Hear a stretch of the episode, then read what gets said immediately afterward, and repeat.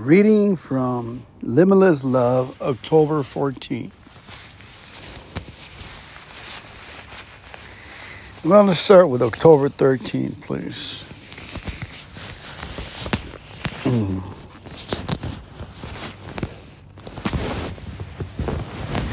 Limitless Love, October 13th. Fragrant and Free. Articles by Gloria Copeland. I am the true vine, and my Father is the vine dresser. Vine dresser.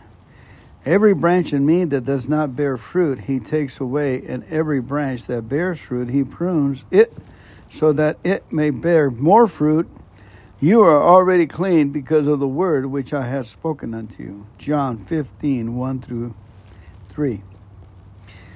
All the fruit of the Spirit, including the fruit of love, are abiding within us if we're made Jesus our Lord, but for the that fruit to come forth in its fullness, we have to be pruned. God has to cut away the dead branches of the flesh that clings to us and gets in our way. He has to cleanse us from the stinking thinking we've gotten from the world. How does he do that?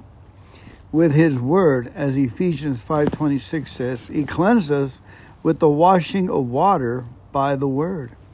He doesn't just wash us once or twice either. He does it again and again and again. That's because, spiritual speaking, we live in a dirty world. We live in a culture driven by selfishness and fear. Our minds are constantly bombarded with the lies of the devil. Like, give someone an inch and they'll take a mile. You have to look out for yourself first. You have to push others out of the way to get ahead even when you don't realize it, this kind of thinking is trying to cling to us. It tries to contaminate our hearts and keeps us from yielding to the Spirit's flow. Although selfishness isn't in us, it gets on us and it will hinder our walk of love unless we wash it off. That's why we need to take a spiritual bath every day. God Himself will do the cleansing, but we have to get in the water. We have to soak ourselves in His Word and apply it to our lives as He directs. Just as we take a bar of soap and scrub our dirty knees after a day in the garden, we need to pay vigorous attention to what the Word has to say about us. We need to hear it, agree with it, and obey it. Naturally speaking, most of us wouldn't dream of allowing even a day to go by without taking a bath we certainly wouldn't put off showering for a week. Why? Because we get dirty and before long we start to stink. When we neglect the word for a few days, the same thing happens to us spiritually. The smell of the world starts to saturate our thinking and we begin to stink. Instead of being patient and kind, we get short tempered and snappy. We start focusing on what others can do for us instead of what we can do for them. So let us keep ourselves spiritually fragrant and free of that kind of thinking. Let, let God continue to cleanse us with the washing of the word by the water. By the washing of the water by the word. Amen. October 14th. Be glad hearted today. Be happy in your faith and rejoice and be glad hearted continually always 1 Thessalonians 5:16 the amplified bible. One of the most loving things you can do for the people around you is to be glad-hearted and joyful every day. When you're bright and happy you'll lift the spirits of others. You'll, your joy lightens their hearts. Many christians however don't bother to do what it takes to stay glad-hearted. They don't draw near to the lord each day and stir up the joy in their hearts when the devil attacks them with the blues, they get they just give in to him. When things don't go their way, they left discouragement set in. As a result, they are down and sad a lot. They're depressed themselves and are emotional burden to others. Actually, such behavior is totally selfish, and as believers, we have to, no excuse for it. We're commanded to walk in love and to be joyful and glad hearted. The scripture doesn't tell us to be happy in our fate when we walk, feel like it, or when we think things are going perfectly in our lives. They tell us to rejoice all the time. We have the ability to do it too. If we'll just walk with God and walk in the Spirit, we can walk in gladness every day. One friend of ours who has truly learn how to do that is Jerry Savelle. I love to be around him because he always has a glad heart. He is so full of joy that he often makes us laugh when we're with him. But Jerry didn't just accidentally stumble into that kind of joy. He actually rejoiced on purpose. He cultivates the joy of the Lord. When he travels, for example, one has to spend days alone in a hotel room away from family. He has tremendous opportunities to feel down. Many of those times he'd rather be at home enjoying himself with the people he loves instead of letting that depress him. However, he encourages himself. He'll even tell himself funny things that makes himself laugh. That's one reason he brings such blessings to people around him. He brings them joy because he is so funny and so glad. Some people seem to have the idea that the more spiritual we get, the sadder and more sour face we ought to be. But that's not the furthest things from the truth. But that's the furthest things from the truth. God is the most spiritual being of all. On the scriptures says he laughs, Zephaniah 3.17. Amen. Zephaniah 3.17 tells us, The Lord thy God is in the midst of thee. We rejoice over thee with joy. He will rest in his love. He will rest in his love. He will rejoice over thee with singing. Heaven is a happy place. The people who live there aren't walking around with long faces. They're living and basking in the gladness of the joy of the Lord.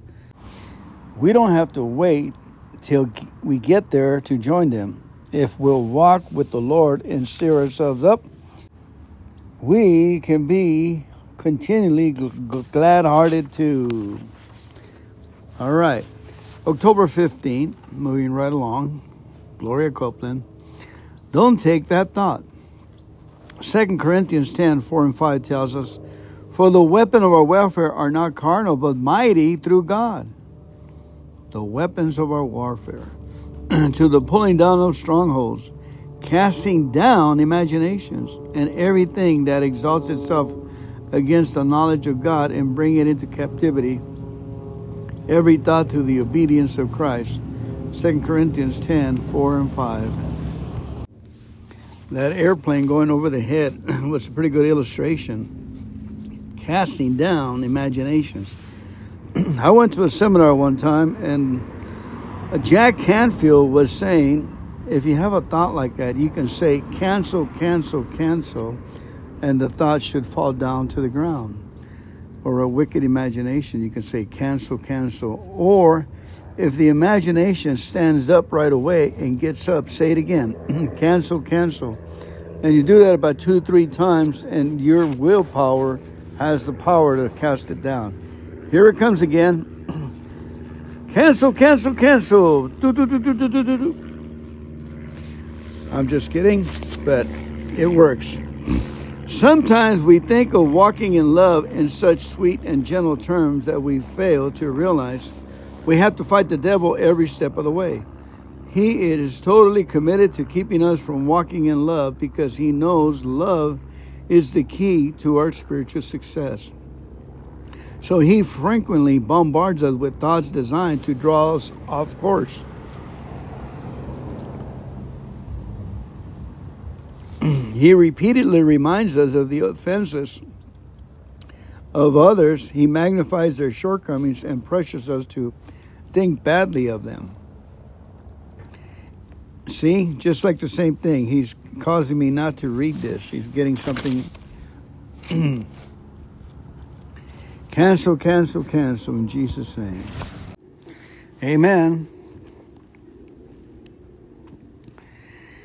If we yield to those thoughts and begin to entertain them before long, we'll find ourselves saying unloving things. We'll find ourselves sharing those thoughts with others. In other words, we'll find ourselves violating the law of love. We can thwart the devil's plan, however, by resisting every unloving thought that comes our way. When we find ourselves getting aggravated and thinking unkind thoughts about someone, we can take authority over our minds and say, No, I refuse to receive that thought. I refuse to give it any place in my mind. I love that person and I am committed to thinking the best of them. Some Christians don't seem to know they can do that. They operate as if they have no control over what they think. But they're wrong. We have absolutely control in our minds. That's why Jesus could give us the bold instructions we find in Matthew 6:31. Therefore, take no thought, saying, We can either take a thought or we can reject it. If we take it, we'll end up saying it. If we reject it and refuse to speak it, that thought dies unborn and we'll never act on it. Our daughter Kelly figured out that when she was just a little girl. She absolutely hated to pick up her toys and she did everything possible to avoid it. One day, Ken gave her a firm command. Kelly, he said, you go to your room right now and put your toys in the closet. No, she said. That's not my thought. she knew as a three year old what many full grown Christians still haven't learned. If she didn't want to do something, she could reject the very thought of it. Remember that if you don't want to act in unloving ways, then reject unloving thoughts. Resist the devil by refusing to receive them. Fight him by taking every thought captive to the law of love, and you'll walk in victory every step of the way. Amen. Amen. One of the ways that I help people is by putting rubber bands on their left wrist. And every time they act on a thought they shouldn't have acted, and then they start remorsing and repenting all over again, I ask them to pull the the rubber band and sting their wrist and say, I thank God I missed it. I thank God I'm a misfit to act like it's a good thing and keep on doing it. If it's gambling, whatever it is, just keep hitting yourself. And finally, you'll catch yourself before you have the thought, or when you have the thought, the rubber band will come to mind and you'll say it before you do the action. Maybe you'll do the action, but you say it before you do the action or the worry or the thought. Eventually, thanking God is going to be the supreme thing, and good thoughts are going to pop up. We're going to win the battle through a little rubber band that reminds us to keep thanking God for any kind of thought that comes out of our heads. And we can surely say, like 2 Corinthians 10 4 and 5, for the weapons of our welfare, warfare, are not carnal, but mighty through God to the pulling down of strongholds, casting down imaginations and everything that exalted itself against the knowledge of God, and bringing into captivity every thought to the obedience of Christ. Thanksgiving to a thought, either good or bad, I think God just listens to a thank you. He doesn't hear the rest of it. And He just sends His grace as we say thank you.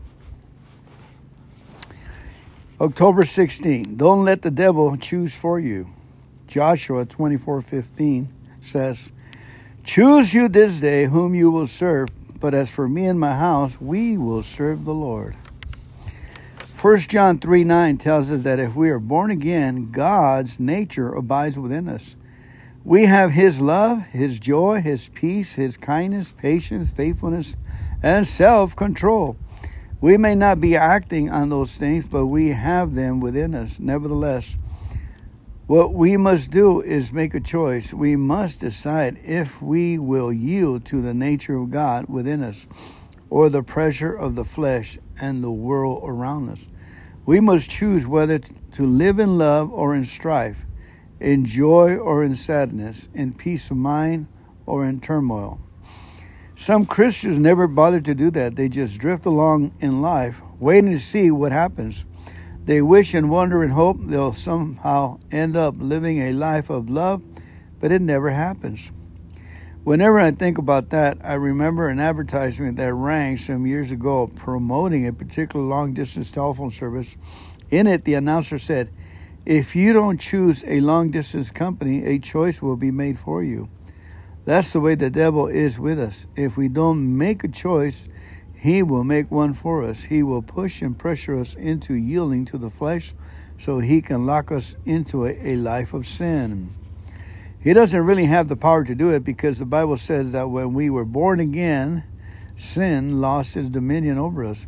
Our old man is dead, and we don't have to allow the flesh to rule our lives anymore. But it will if we don't choose to act on the spiritual forces within us and a decision to serve the Lord. That's why you're not just doing to that's why you're just not going to wake up some morning without any effort and discover you're accidentally started walking in love. No, day after day, you must make a conscious choice to do it. I do that almost every morning during my prayer time. I deliberately make a choice to yield to the fruit of the Spirit that day, usually before I ever see or speak to another person. I make it a point to draw near to the Lord and make my determination. I say, Lord, I'm going to be loved rule today. I'm going to let joy and peace flow out from within me. I'm going to have a good day today. I don't wait until I'm in trouble and facing a dilemma before I make that choice. I don't wait until I'm ready, half made, half mad before I try to decide whether I'm going to walk in love or not. I make my choice ahead of time. Then, when the challenge comes, God Himself backs me up. He gives me the grace and strength to act on the choice I made that morning. He gives me the power to live in His love. One of the ways I do when I wake up in the morning, I say, Okay, God, it is time. I just want to be joyful in you. I want to be happy with you. I want to be humorous with you at my side. Lord, this is the day that you have made. I choose to be glad in it. I choose to rejoice in it. I choose to give you praise and thanksgiving. Now, I don't say all those things. I wish I would remember. But when I first, a few years ago, I used to sing a lot. This is the day, this is the day that the Lord has made, that the Lord has made. I will rejoice, I will rejoice and be glad in it, and be glad in it. My my ex father in law that went home to be with the Lord at 96, 97 years old, a World War II veteran, this year, he said, every day he would wake up, they would put the curtains back, and they would he would say, Oh, what a beautiful morning. Oh, what a beautiful day. That was the uh, movie from Oklahoma, as many people know. It's a musical. Take a look at it. it brings joy in your life. 1955 Technicolor, way back then. All right, we got two more readings, October 17 and 18th, and I will try to cut down on the comments. I'm singing, so what happens when you read a lot? Uh, joy is the byproduct of reading, folks. It gets us out of ourselves into the author's world, and they're looking into the futures. Here we go again. Develop your vision of love. Talking about looking into the future. Huh? In Proverbs 29 18, the Word of God says, Where there is no vision, the people perish, but he that keepeth the law Happy is he. Where there is no vision, the people perish, but he that keepeth the law, happy is he. Or the Word of God. If you diligently study what the Bible has to say about love, it will give you a vision for your life. It will give you an inner image of who you are on the inside so you can grow up into the person of love God designed you to be. Meditation Meditating on scripture truth about love will do for you the same thing watching training videos of highly skilled athletes would do for the person who is a novice to a sport. Meditation on these truths give you a picture of what success actually looks like so you can see yourself in that light. Those of us who didn't grow up in homes governed by love desperately need such a vision. Because we didn't see love demonstrated when we were young, we have a tough time visualizing ourselves walking in it. Even though we're born again and want to follow the promptings of our new nature, because of those old mental images, we often slip into the unloving habits we develop as kids. That's why we must diligently, excuse me, that's why we must work diligently to replace those images with the images of love from the Bible. That's why we must do whatever it takes to keep the Word in the forefront of our thinking until the vision of love is fully developed here. There. When we see in ourselves something contrary to it, we must be brutally honest about it. We must let the word correct us while refusing to allow the devil to condemn us. When we see we're not living up to our vision of love, we must say, Lord, I see I've been wrong there. I repent of that unloving way. Help me to change. Then we can rejoice, assured that the Holy Spirit who is our helper and lives within us, will enable us to make the necessary changes and do the will of God. If you find certain unloving habits more difficult than others to break, write down that part of your vision and put it on the mirror, on the refrigerator, and on the dashboard of the car. Put forth some extra effort to keep that image of love in front of you. If you spend a lifetime being hardened headed and stubborn, blockhead, you might want to write out the words I do not insist on my own rights or my own way. I walk in love. And post them on your nightstand, or you can go to sleep with that vision in your mind at night. That may sound extreme, but the fact is, changing a lifestyle takes some work. It takes writing things down, keeping them in your memory, and diligently imprinting them on your mind. If you do it, the vision of love will become such a part of you that eventually it will take over your life and you'll begin to walk in it unconsciously. You'll happily and habitually keep the law of love. One of the ways to keep the law of self is to accept God's love. And let me ask you a question Is God's love just a little bit? Is God love different every day? Does God love to you grow? Does he have more and more and more love? Yep. So the situation is is an acceptance, accepting and opening up. In the Bible in Psalms it says, "Open up you gates, open up you ancient doors and let the God of glory come in." Talking to your soul, talking to yourself, open up you ancient gates, open up you everlasting doors and let the God of glory come in let his love stream in. That's why meditation and prayer and reading opens it up. The other way, too, is to put a sign on the refrigerator say, I thank God I messed up. Okay? Eh, you messed up in the past, in the future, morbid reflection, whatever you're thinking about. If you're doing life, you're going to mess up. In other words, take the wrong turn here and there. we are habitually pounding on ourselves, then we have to reverse it. We have we have to let the love in, and that's one way you can always remember not to criticize, condemn, judge, or be your worst enemy. We are our best friend by saying, I thank God I messed up, and have some humor and some laughter and some joy, and have the op- you open the door of His love Sometimes God wants to instruct us. He wants to teach us. He wants to show us. And it, in getting our attention. So we extremely have to find out if it's God trying to talk to us or if it's our own willful doing or that we're bumping our heads in a place we shouldn't go or do or think. Added thought on that subject. Okay, for our last reading now, October 18, is no substitute for fellowship. Do not be misled. Bad, com- bad company corrupts good character. Isn't that something?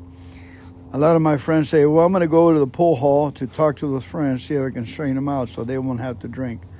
And the guy falls to the wayside. You know, they'll drink soda for a while, maybe a couple of months, but eventually they'll pick up the beer and then they'll be have shame on top of shame. In 1 Corinthians 15:33 again, NIV, don't be misled. Bad company corrupts good character. Why is it that bad company correct, corrupts good character? Excuse me. It's because we are influenced by our associations. When we habitually fellowship with negative people, before long, we'll find ourselves thinking and talking negatively. when we habitually fellowship with positive people, we soon become more positive and optimistic. That's why, if you want to walk in love, spending time in fellowship with God is the very best thing you can do. because He is so perfectly loving, the more you associate with Him, the more loving you become. The more you listen to His voice and attend to His word, the more naturally kind and loving your words will be. Without you even realizing it, his nature will begin to rub off on you. His influence will bring out those qualities within you which come from Him, and you will naturally begin to walk and talk and act in love. Have you ever been around someone who was raised in an area of the country where some people speak in a very distinctive way? If that person moves away after they're grown, they'll often lose much of their original accent they'll begin to speak more like the people in the area where they're living now. But put them in a group of people from their hometown, and before long, their speech will change. The old accent will be back as strong as ever.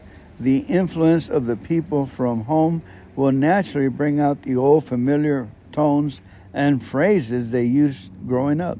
Suddenly, without even trying it, they'll soon again sound again, sound like the person they used to be. That's what happens to us when we fellowship with the Lord. His presence and his divine personality so affects us that without even trying, we are conformed to the image of Jesus.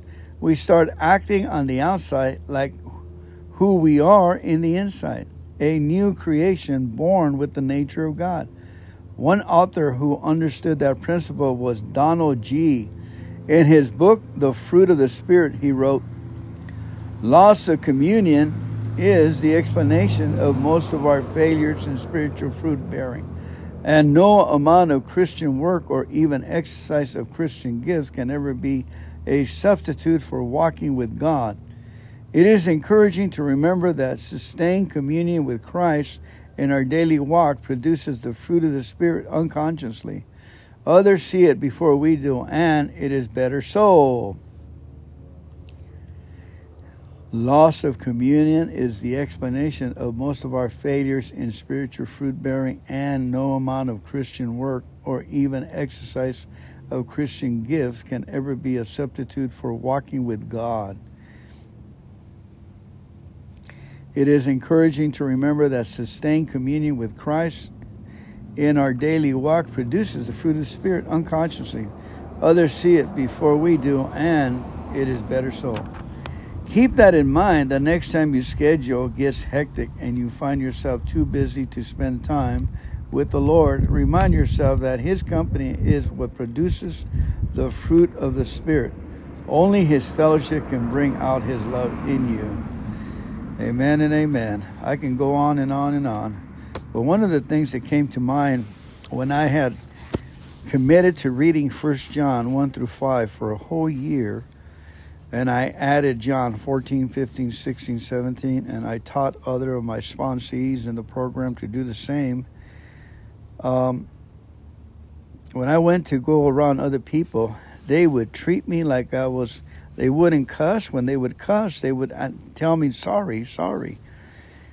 In other words, I was beaming with uh, holiness and or beaming with de- deity or something because I noticed the way they treat me and the way that I'm treated now, you know, is I'm reading, not reading those words of love as much as I used to, or reading the Word of God like I used to.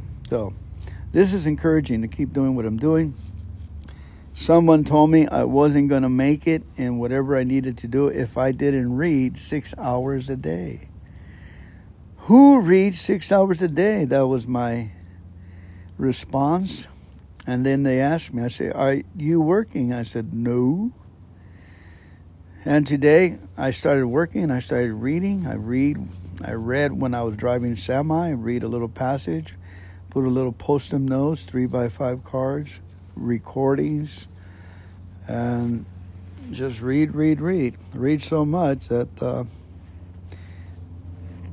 I couldn't pay attention afterwards. Anyway, I love you. God bless you. Thank you so much for coming in here. And give them heaven. Give them heaven. Talk to you later. Be blessed. Amen.